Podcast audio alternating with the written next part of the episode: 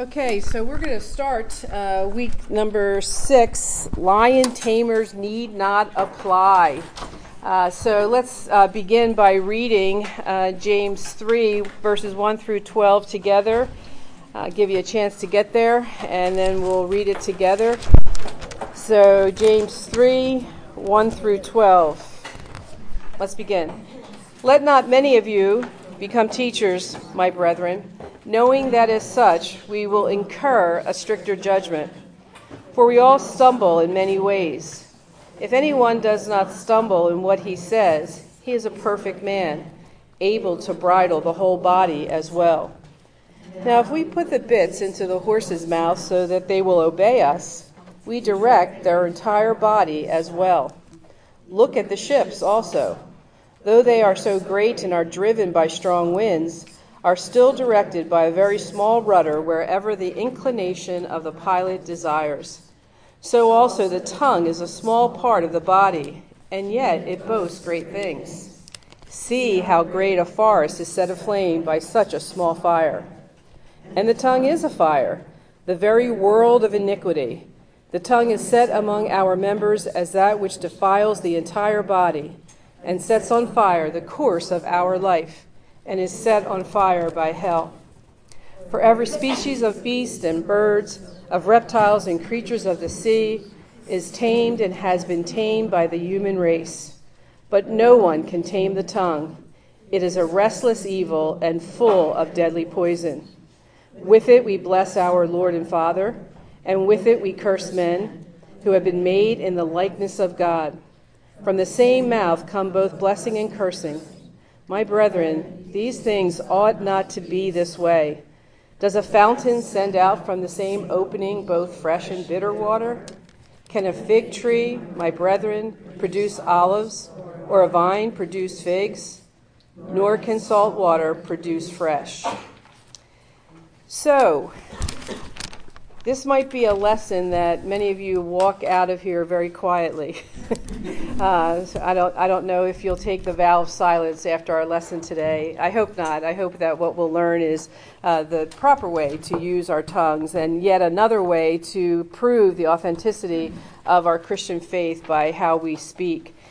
Is it ever okay to stick our tongue out at anyone? Is it ever okay to stick our tongue out at anyone? And if it is, who is that person that it's okay to stick our tongue out to? You, got it. The doctor. The doctor. You know how that is? You, you go into the doctor's office and, you know, and he uses that tongue depressor that makes you gag. I always hated that part of, of uh, doctor's visits because it makes you gag when he depresses your tongue. Um, but why does he look at our tongues? You know, why does the doctor take a look at our tongues and tell us to stick our tongues out or to say ah? He says it because by looking at the tongue, the doctor can tell some physical things about our body. So the tongue will give away some of our physical condition. And so, too, the tongue will give away our spiritual condition. It'll give away, oftentimes, the condition of our heart. Well, let me give you some fun facts about tongues. I'm sure that you woke up this morning waiting to hear these fun facts, um, but I think they're interesting, so I'm going to share them. Uh, the tongue is, uh, the average tongue is two inches long, weighs about two ounces. You know, so wow, small little member of the body, but it's the biggest problem in the church. Uh, so two inches long, two ounces in weight. Women have shorter tongues than men do uh, probably because we talk twice as much as they do, so we exercise it a lot and we slim it down. And part of our talking twice as much is that we have to tell them over and over again what we uh, were saying. Uh, the blue whale has the largest tongue in the animal kingdom. The blue whale's tongue is the size of an elephant, and it weighs 5,400 pounds. Their tongue, yeah, the blue whale's tongue. The human tongue imprint is as unique as a fingerprint. Fascinating. We are fearfully and wonderfully made. If we could, would cleanse our tongue with a tongue scraper, we could prevent heart attacks, pneumonia, premature births, diabetes, and osteoporosis. Fascinating. I just did a little research for you did a little research. How about the phrase uh, that we use, does the cat have your tongue? You ever use that phrase? You know where that comes from? It originates about 2,500 years ago in Assyria. And what happened in Assyria is that conquered soldiers and criminals would have their tongues cut out, and then they would feed the, the tongues to the king's cats. Uh, that's where that phrase uh, came from. So, uh, just some fun facts about uh, our tongue. And uh, some in other interesting facts that aren't really going to be a part of our study this morning, but just as we uh, peruse scripture, what we can see is that uh, some of our biblical heroes struggled with their tongue. Moses spoke rashly, and we read that in Psalm 106, 32, verses 33. Isaiah said of himself, I am a man of unclean lips. We find that in Isaiah 6, 5 through 7. Peter sinned with his tongue when he denied the Lord and then cursed. And we see that in Matthew 26. Uh, so we can go to many other examples in Scripture where the tongue and the misuse of it is represented. One of the interesting things is that just in our study of James, in each of the five chapters of James, he has something to say about the tongue. In uh, chapter 1, verse 19, he tells us we need to be slow to speak. Again, in chapter 1, verse 26, he tells us for our religion not to be useless, we have to bridle our tongues. In chapter 2, verse 12, he says, Speak and do as those judged by the law of liberty. In chapter 3, we're going to pay attention to the one chapter in the whole Bible that is pretty much dedicated to uh, the use of the tongue. Uh, then in verse 4, or chapter 4 of James, verse 11, do not speak evil of one another. Now we've yet to get there, but we'll get there. And then in chapter 5, verse 12, do not swear by heaven or by earth. So James has a lot to say about the tongue just in his letter, let alone these other references that I have given to you from other parts of Scripture. Well, many people have referred to James' letter as the Proverbs of the New Testament. So let me go there for a little bit. And I could spend all morning just in Proverbs talking about what Proverbs has to say about the tongue. But it wouldn't surprise us that much additional material is found in the Old Testament, especially in the book of Proverbs. Um, I'll just give you these references. You can look them up later. But Proverbs 10 19, it says, In the multitude of words, sin is not lacking, but he who restrains his lips is wise. Proverbs 12, verse 22, lying lips are an abomination to the Lord. Proverbs 13, verse 37 He who guards his mouth preserves his life. Proverbs 15, verse 1 A soft answer turns away from wrath. As I said, I could go on and on eh, just through the book of Proverbs and find uh, great examples of the use of our tongue. But let's focus on James because that's what we're studying, and uh, I want to go there with you today and unpack these 12 verses in chapter 3. On the board behind me, uh, in very light ink, as best I could do, um, just kind of giving you a rough outline of where I'm heading today. So, I want to talk to you about the power of the tongue today. I want to talk to you about the potential of the tongue. I want to talk to you about the pictures that James gives to us about the tongue. And then I want to go towards the ending of that uh, passage in verses 11 and 12 to the poison of the tongue. So that's where I'm headed, uh, just so that you can see that uh, on the board behind me, or at least I hope you can see that. Um, but the power, the potential, the picture, and the poison of the tongue. Well, as we jump into uh, chapter 3, verse 1, the very first verse says, Let not many of you become teachers, my brethren, knowing that as such we will incur a stricter judgment. Now, there are many teachers in this classroom, and there are some of you who w- once taught, you're retired now, but you once spent your, your life's vocation as a teacher. And uh, Paul, or James is not talking about teachers. He's not talking about private school teachers. He's not talking about public school teachers. But he's going right to the hierarchy of the religious system back in his day, and he's talking to teachers who are teachers in the church. Now, we certainly can make application uh, to teachers elsewhere, and I don't really want to camp out on this particular verse, but I just want to point out that James is very soberingly telling us don't be in such a hurry to be a teacher. Uh, because teachers will incur stricter judgment. And that makes sense because what tool do teachers use the most? Their mouths, their words. And so they speak a lot of words in order to do what they are called to do, which is to teach. So in the church, these people who were teaching biblical truths had to be aware that they would incur a stricter judgment because to whom much is given, much is required. Now, you and I may not have an official capacity in the church as a teacher, but there are times where we are going to teach one another some spiritual truths, and we are encouraged to do that all throughout Scripture. And so, when we are in that capacity of teaching a spiritual truth to one another, we have to be careful and just be aware that there is a stricter judgment and there is an account that one will give for the words that they have spoken. And so, this is what James is saying. Now, he's not saying don't become a teacher uh, because that would be inconsistent as we look at our biblical map, right? And we go into other portions of Scripture. If we go into Timothy, we see that they are encouraged to be teachers, that it's, it's a blessing to be in that position. So James is not saying don't become one, he's just saying be aware that there is a stricter judgment uh, for teachers. Greater knowledge will mean greater responsibility. I think that's a Spider Man uh, uh, uh, quote, isn't it? Kind of like that, or with great responsibility, or with great power comes great responsibility, something like that. Anyway, so the power of the tongue. The power of the tongue is such that it can influence many people. And you know how that works. You know uh, words that you remember. There are some facts that you just can't keep in your head, but there are things that people have said to you, whether positive or negative things. You can remember them 30 years after they were spoken to you. That's the power and the influence of words. And so, uh, again, I don't want to spend our time there, but I did want to point that out because our words and our tongue is very influential and very powerful.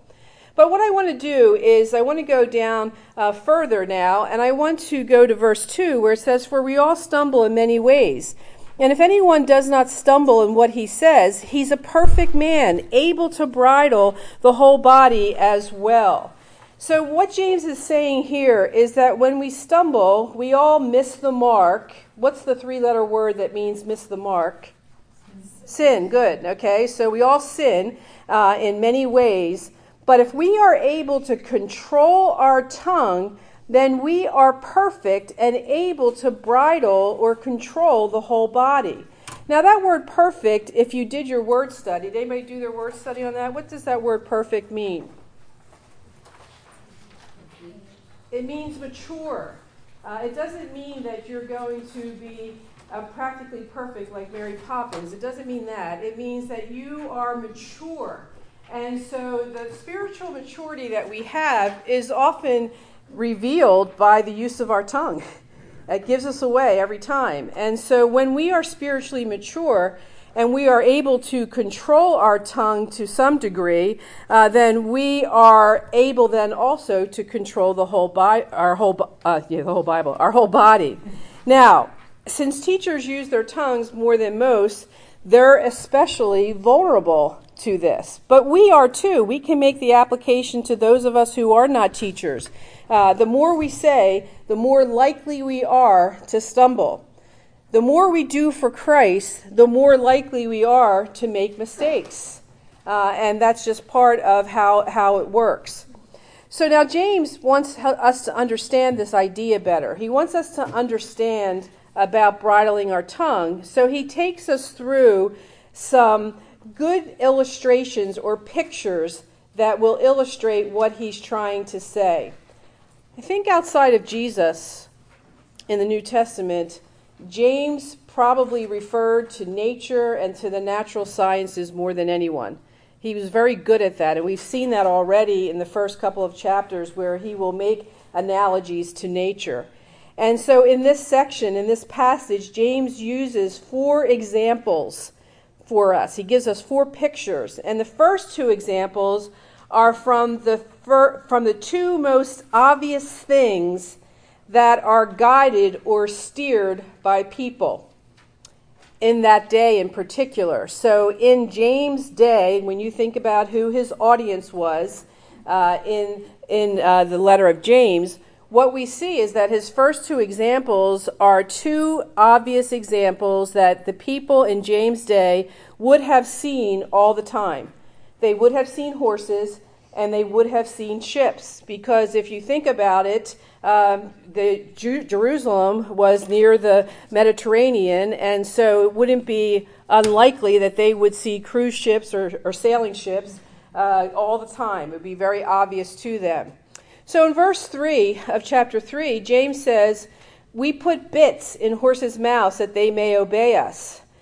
And so without direction, without direction, a horse really is useless to us, right? If we can't get the horse to obey and to uh, go in the way that we want it to go, it serves no purpose to people. So we human beings put bits into the horse's mouth. And just that little tiny bit, that little piece of steel and a little bit of leather uh, will guide a horse. It helps to bridle the horse because the, bri- the horse will not bridle itself. There's no way that the horse is going to bring himself under control. So we do that. And it's only when the bit is placed into the horse's mouth that it becomes discipline for the horse and it provides direction because the idea is that when the horse pulls against the bit, he will be hurt. And so, in that pain, he will course correct. And therefore, the horse will go in the direction that uh, the person wants the horse to go. Well, that's one example from nature, and one example that was obvious to the people of James' time, and an example that we can make a great application, because so too with an unbridled tongue, we, human beings, can serve no useful purpose to God. And so, just like the horse is useless to us until we bridle its tongue, we can be useless to our Heavenly Father if we don't bridle our tongue. Someone noted that almost every sin in some way is related to the abuse of the tongue. That every sin in some way Almost every sin in some way is related to the abuse of the tongue. And I started to think about that, and I was hard pressed to find a sin that I know that I commit that isn't somehow directly or indirectly related to the abuse of the tongue. So when the tongue is brought under the control of God, then man is brought under control too. When our tongue is brought under the control of God, then our whole body and our whole person is brought under control too. Okay, now in verse 4, James says, second illustration, look at the ships also. Though they are so great and are driven by strong winds, they are still directed by a very small rudder wherever the inclination of the pilot desires. So the pilot has a desire to steer the ship in a certain direction, and how does he do that? he does that by use of the rudder. And so when we see uh, this illustration, again, most of James' readers would have seen large cargo ships of that day because Israel, it wasn't just Jerusalem, Israel bordered on the Mediterranean or borders on the Mediterranean, and they could have looked at ships every day and wondered, how does something that massive stay afloat? How does something that big stay afloat? And here, uh, we see it's by the rudder. It's by the rudder, a small bit in the horse's mouth, the small rudder in the ship keeps it afloat and gives it direction. Now, their ships back then were not as large as these cruise ships that we see nowadays the Majesty of the Sea, the Sovereign of the Sea. And we see these huge, huge cruise ships, and their ships weren't that large. But in, in Acts chapter 27, there is an account of Paul that when he was on an Egyptian grain ship, and this was the ship in which Paul was shipwrecked, that ship was carried 276 passengers in addition to its cargo. So I'm just kind of giving you a reference. I'm just trying to show you how large that ship was. So it wasn't as large as the ships that we see today, uh, where maybe 2,000 people can get on a ship, but 276 passengers were upon that ship, and in addition to its cargo. And since these were true sailing vessels, it was not only the size of the ship that is interesting because they talk about that in verse 4. Look at these ships also, though they are so great. It's not just their size, but it's also because they were sailing vessels, it was also the wind, the fierce wind that made these ships difficult to control. So their size combined with these winds made the ship very difficult to control. And yet it was just that tiny rudder that wielded the control of the ship. I don't know if any of you remember, Sue Weber probably knows this illustration, but I don't know if any of you remember the ship, the Bismarck. And the Bismarck was a German ship that was unsinkable. And I'm not talking about the Titanic, but the Bismarck was a ship that was supposed to be the unsinkable ship. And in 1941, it was torpedoed. And it, it was starting to zigzag. It was torpedoed, and the ship was just zigzagging, and it couldn't get control, and it couldn't get back on the right path. And lo and behold, the British see this ship, they overtake the ship, and the reason they were a- able to overtake the ship was because the torpedo had damaged the rudder. And so, because the rudder was damaged, the Bismarck was just zigzagging, it was out of control. And eventually, what happened was that the unsinkable Bismarck sunk, all because the rudder uh, was damaged. Okay, so as a rudder controls a ship, so our tongue controls us as people. Now, we see that after we see these first two illustrations in verse 5, James says, So also the tongue is a small part of the body, and yet it boasts great things. Well, what does it boast? Well, now we see the third picture. We see, See how great a forest is set aflame by such a small fire. A gigantic fire is started by a tiny spark. Just because the tongue is small, we should not underestimate its potential to do great damage. Many times in our summertime, we hear news reports of Southern California and various places where forest fires just are uh, out of control. Uh, and a lot of times it's just one little spark that starts that forest fire. Or do you remember Smokey the Bear? What was his slogan? You can prevent forest fires. And uh, so that was a big campaign of Smokey the Bear. But just that whole idea of uh, just a little match, a cigarette stub, uh, a, a little spark can start a forest fire and set a forest aflame. And so, too, our tongue can do the same thing because now James is being very direct with us in verse 6. He's so direct. I, again, I've mentioned this in other weeks that I really enjoy James because you don't have to wonder what he's thinking. Uh, he's very direct with us, and he doesn't he doesn't hold back. And he says very directly in verse six that the tongue is a fire, a world of iniquity. And this is a unique phrase. Uh, he says the tongue sets on fire the course of nature or the course of our lives. And then he goes on to say that this fire in the tongue is ignited by hell.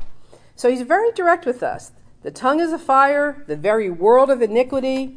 The tongue is set among our members as that which defiles the entire body. So this little two inch, two ounce tongue or muscle can set our entire body defile our entire body and set the course of our entire lives on fire. Now, what's the source of that fire? He's saying hell is. Now, if you do a word study of that word hell in this passage of Scripture, the Greek for it is Gehenna. And that word means hellfire. Hellfire. Gehenna is the word that is used there, and I'll use my horrible pen to write the word. So Gehenna means hellfire. And this is found in Matthew chapter 5, verse 22. And to be honest, James is the only place outside of the Gospels that the word Gehenna is used. And Jesus used it approximately 12 times in the Gospels. He used this word approximately 12 times in the Gospels. And it's a Chaldean word. It's a word that uh, was the name of a valley that was south of Jerusalem. And this valley that it was south of Jerusalem was at one time, if you go back to our, to go back to a study of First Kings, it's where Moloch who was an idol, was uh, it was a place that Moloch was an idol. Other idols were there. Baal was there. But what was offered up to Moloch, who had the form of a bull, and we've studied this a little bit uh, a couple years ago in another study. But Moloch was the idol to whom uh, people would sacrifice their children, that they would put their children into the fires, into the, the fiery arms of Moloch, and sacrifice their children. And uh, this was just known as a place where children were thrown in sacrifice. And it became something that the Jews abhorred. They abhorred this place because of these horrible sacrifices that were going on. Well, to give you a quick survey of that time, King Josiah eventually abolished these sacrifices, and then that area, that valley south of Jerusalem, became a dumping ground and it's probably equivalent to today's garbage dump. And what people would put into there was all kinds of refuse would go in there, and dead bodies of animals would be thrown into this dump. Dead bodies of criminals would be thrown into this dump, you know, because dead bodies had to be burned. And so it became a dumping ground, it became a garbage dump. And sometimes our tongues are like that. Our tongues are like garbage dumps. And so this is a great illustration, a very uh, poignant illustration that James is using uh, in this word with this word Gehenna.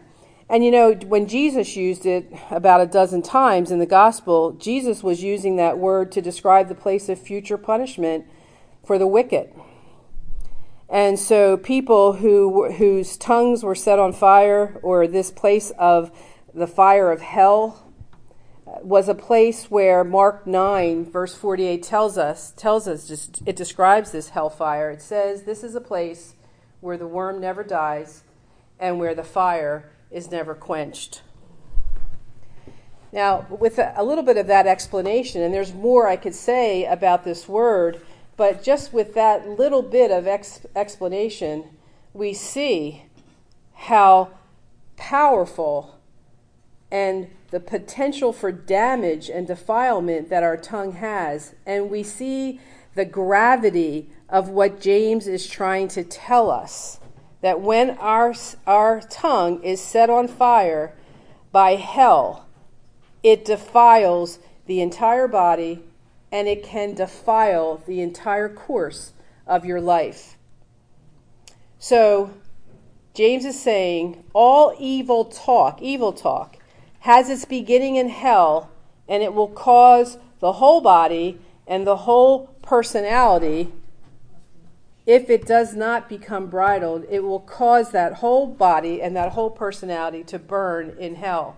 It's pretty powerful verse and pretty sobering. Okay, now let's go on. so in verse 7, we get another picture. We get our fourth picture.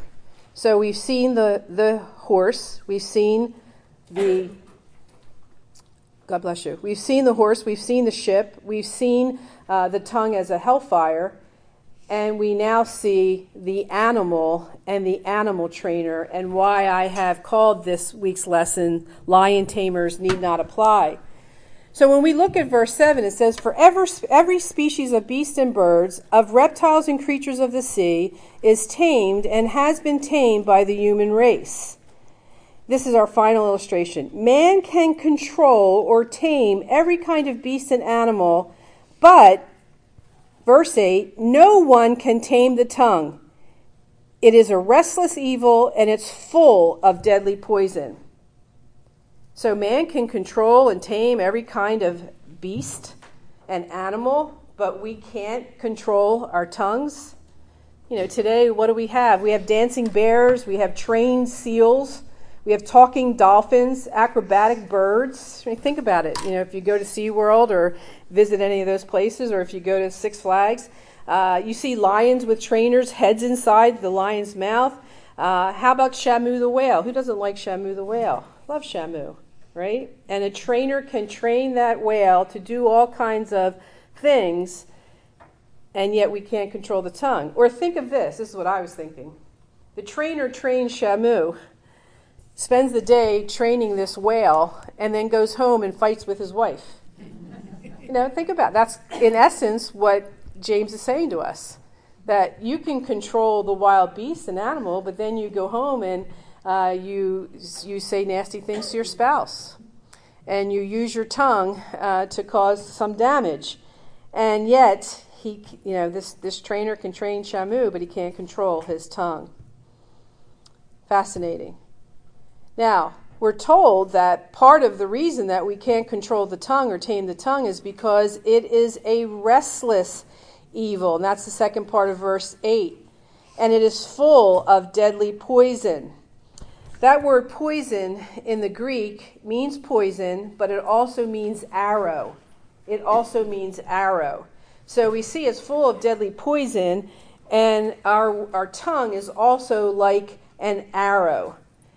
If we were to turn to the Psalms, just as we have turned to Proverbs, if we were to turn to the Psalms, we would be reminded that we, again, must never underestimate the potential damage that can be done by the tongue. I'm just going to give you a reference or two. Psalm 52, verses 2 through 4. I'm just going to give you one reference. Psalm 52, verses 2 through 4, tells us Your tongue devises destruction like a sharp razor. You know, Proverbs even tells us reckless words pierce like a sword. They pierce like a sword. They pierce like a sword. In South America, there's this snake that is known as the two step snake. And it's just filled, the snake's mouth is just filled with venomous poison. And if this snake bites you, it's called a two step snake because once it bites you, by the time you take two steps, you're dead. You're dead. And that's kind of what James is saying about the poison in our tongue.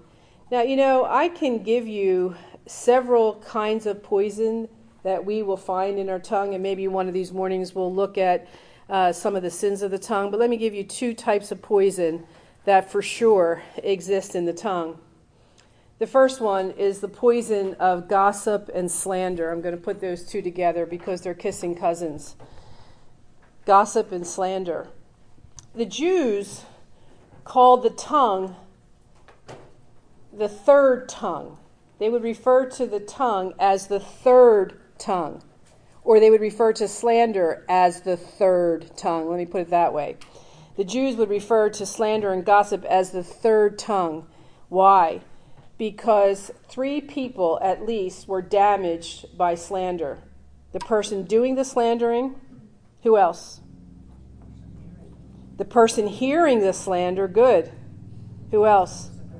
The person about whom the slander is occurring. So the slanderer, the slandered, and the person listening to the slander. I remember an I Love Lucy episode where Lucy is on the telephone with Ethel, and Ethel is uh, gossiping with Lucy, and Ricky walks in and he overhears Lucy on the telephone with Ethel, and he says, Lucy, are you gossiping? And she said, Who, me? Gossiping? No, Ethel's gossiping. I'm just listening. Well, we're just as guilty if we're listening to the gossip as if we were the one perpetuating uh, the gossip. So that's one poison that is in the tongue. And here's another poison that we often don't think of, but the poison of flattery. The poison of flattery.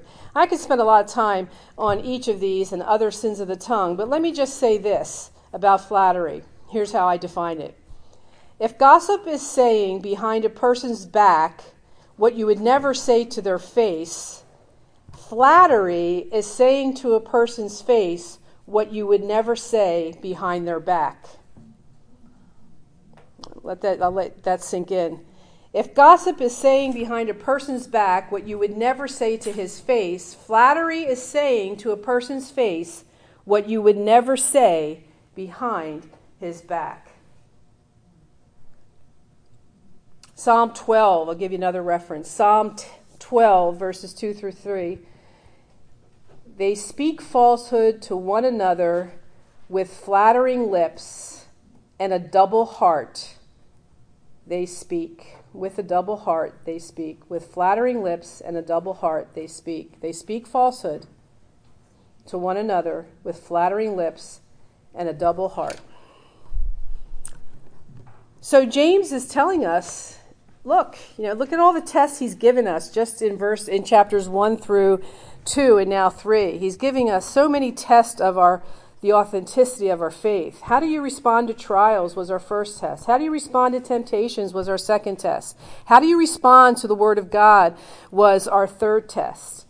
How do you show impartiality was our fourth test, or being a doer of the word and not just a hearer of the word was our fourth test. And now he's saying, What's your tongue revealing about your spiritual maturity and about the maturity of the faith and the authenticity of the faith that you claim to have?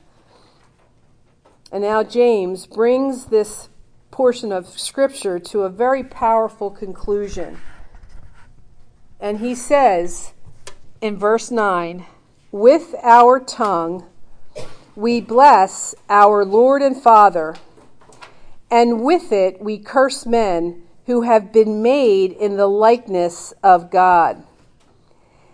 It's interesting that it was typical of Jews when they would hear God's name mentioned, they would hear God's name mentioned in some kind of a context, and then they would often say this after they heard God's name mentioned Blessed be He, He meaning God. Blessed be He. Jews would often follow a mention of God's name with that phrase, Blessed be He. But then to turn around and curse a man that is created in God's image is hypocritical. It's incompatible. It's incongruous. It doesn't make sense that on the one hand we would bless our Heavenly Father, and then on the other hand, or the other side of our mouth, we would curse man who is made in the image and likeness of God. Now, how do we know that man is made in the image of like and likeness of God? Well, James tells us right here in verse 9, but also Genesis 1. If you want to go back and look that up, if you want to go to Genesis 1 and look at verse 26, we see that we were created, that God created man in his image. He tells us that in Genesis 1, verse 26 this idea of cursing, you know, we think of cursing as four letter words. Um, that could be part of it. Uh, but it's also this idea of praying for wicked things to happen to people that we don't like or that we think are evil. And so we pray for harm to come to them, or we wish harm on them, or we wish evil on them. That's a form of cursing. And James is really clear with us. You know, he says, From the same mouth, verse 10, come both blessing and cursing. And then he's just reasoning with his brethren. He's reasoning with the recipients of his letter by saying, My brethren, these things ought not to be this way. This is wrong. This is not how it should be. It's contradictory. They're incompatible. And then to bring his point home and to drive his point home, he says this. He says, does a fountain send out from the same opening both fresh and bitter water? He asked this question. So, can you go to a fountain and from that fountain get fresh water and salt water or bitter water at the same time? No, that wouldn't happen. They don't have the same source. Fresh water and salt water don't have the same, or bitter water don't have the same source. Fresh water and bitter water don't have the same source. And then he asks a second question Can a fig tree, my brethren, produce olives? I'm not going to go to a fig tree to get olives. Or can a vine produce figs? You're not going to go to a vine to get figs. Then he answers his own question and says, well, you know, of course the answer is no. That's, that's a, another one of his rhetorical questions. He's very good at asking us rhetorical questions. And the, the expected, anticipated answer is no. And then he says, and this is how he ends it neither can salt water produce fresh. This ought not to be. So he uses yet, yet again some other examples, three examples from nature, uh, and that's how he very powerfully gives us our lesson, very powerfully uh, teaches us about the tongue. And in some, in just summing it up, I just would like to say to you that let us prove to one another that our faith is genuine by the things that we say and the things that we do. Last week we learned about the things that we do, that we are not to just love in word and truth, but we are to we are also to love in deed and in truth. Uh, so we have to do things that prove the authenticity of our faith, and we also uh, have to say things that prove the authenticity of our faith. And it's not a matter of doing just to prove, it's a matter of when you believe in Jesus Christ as your personal Savior, when you have genuine Christian faith, it's just a natural outpouring that you're going to want to do good deeds and that you're going to want to say good things. Now, how do I control my tongue? Well, what's the source of what's lighting it on fire? Is it hellfire that's igniting your tongue? Or is it the Holy Spirit's fire that is prompting you and encouraging you and teaching you how to say things that bring great value to other people and build people up and speak the truth? So there's not a hypocrisy there where I'm saying to your face nice things, but I would never say those nice things behind your back because I don't really mean them. Uh, so, many sins of the tongue the littlest member is our biggest problem. Uh, so we have to be careful about, be careful, little tongue, what you say. Remember that song? Be careful, little tongue, what you say. Let's pray.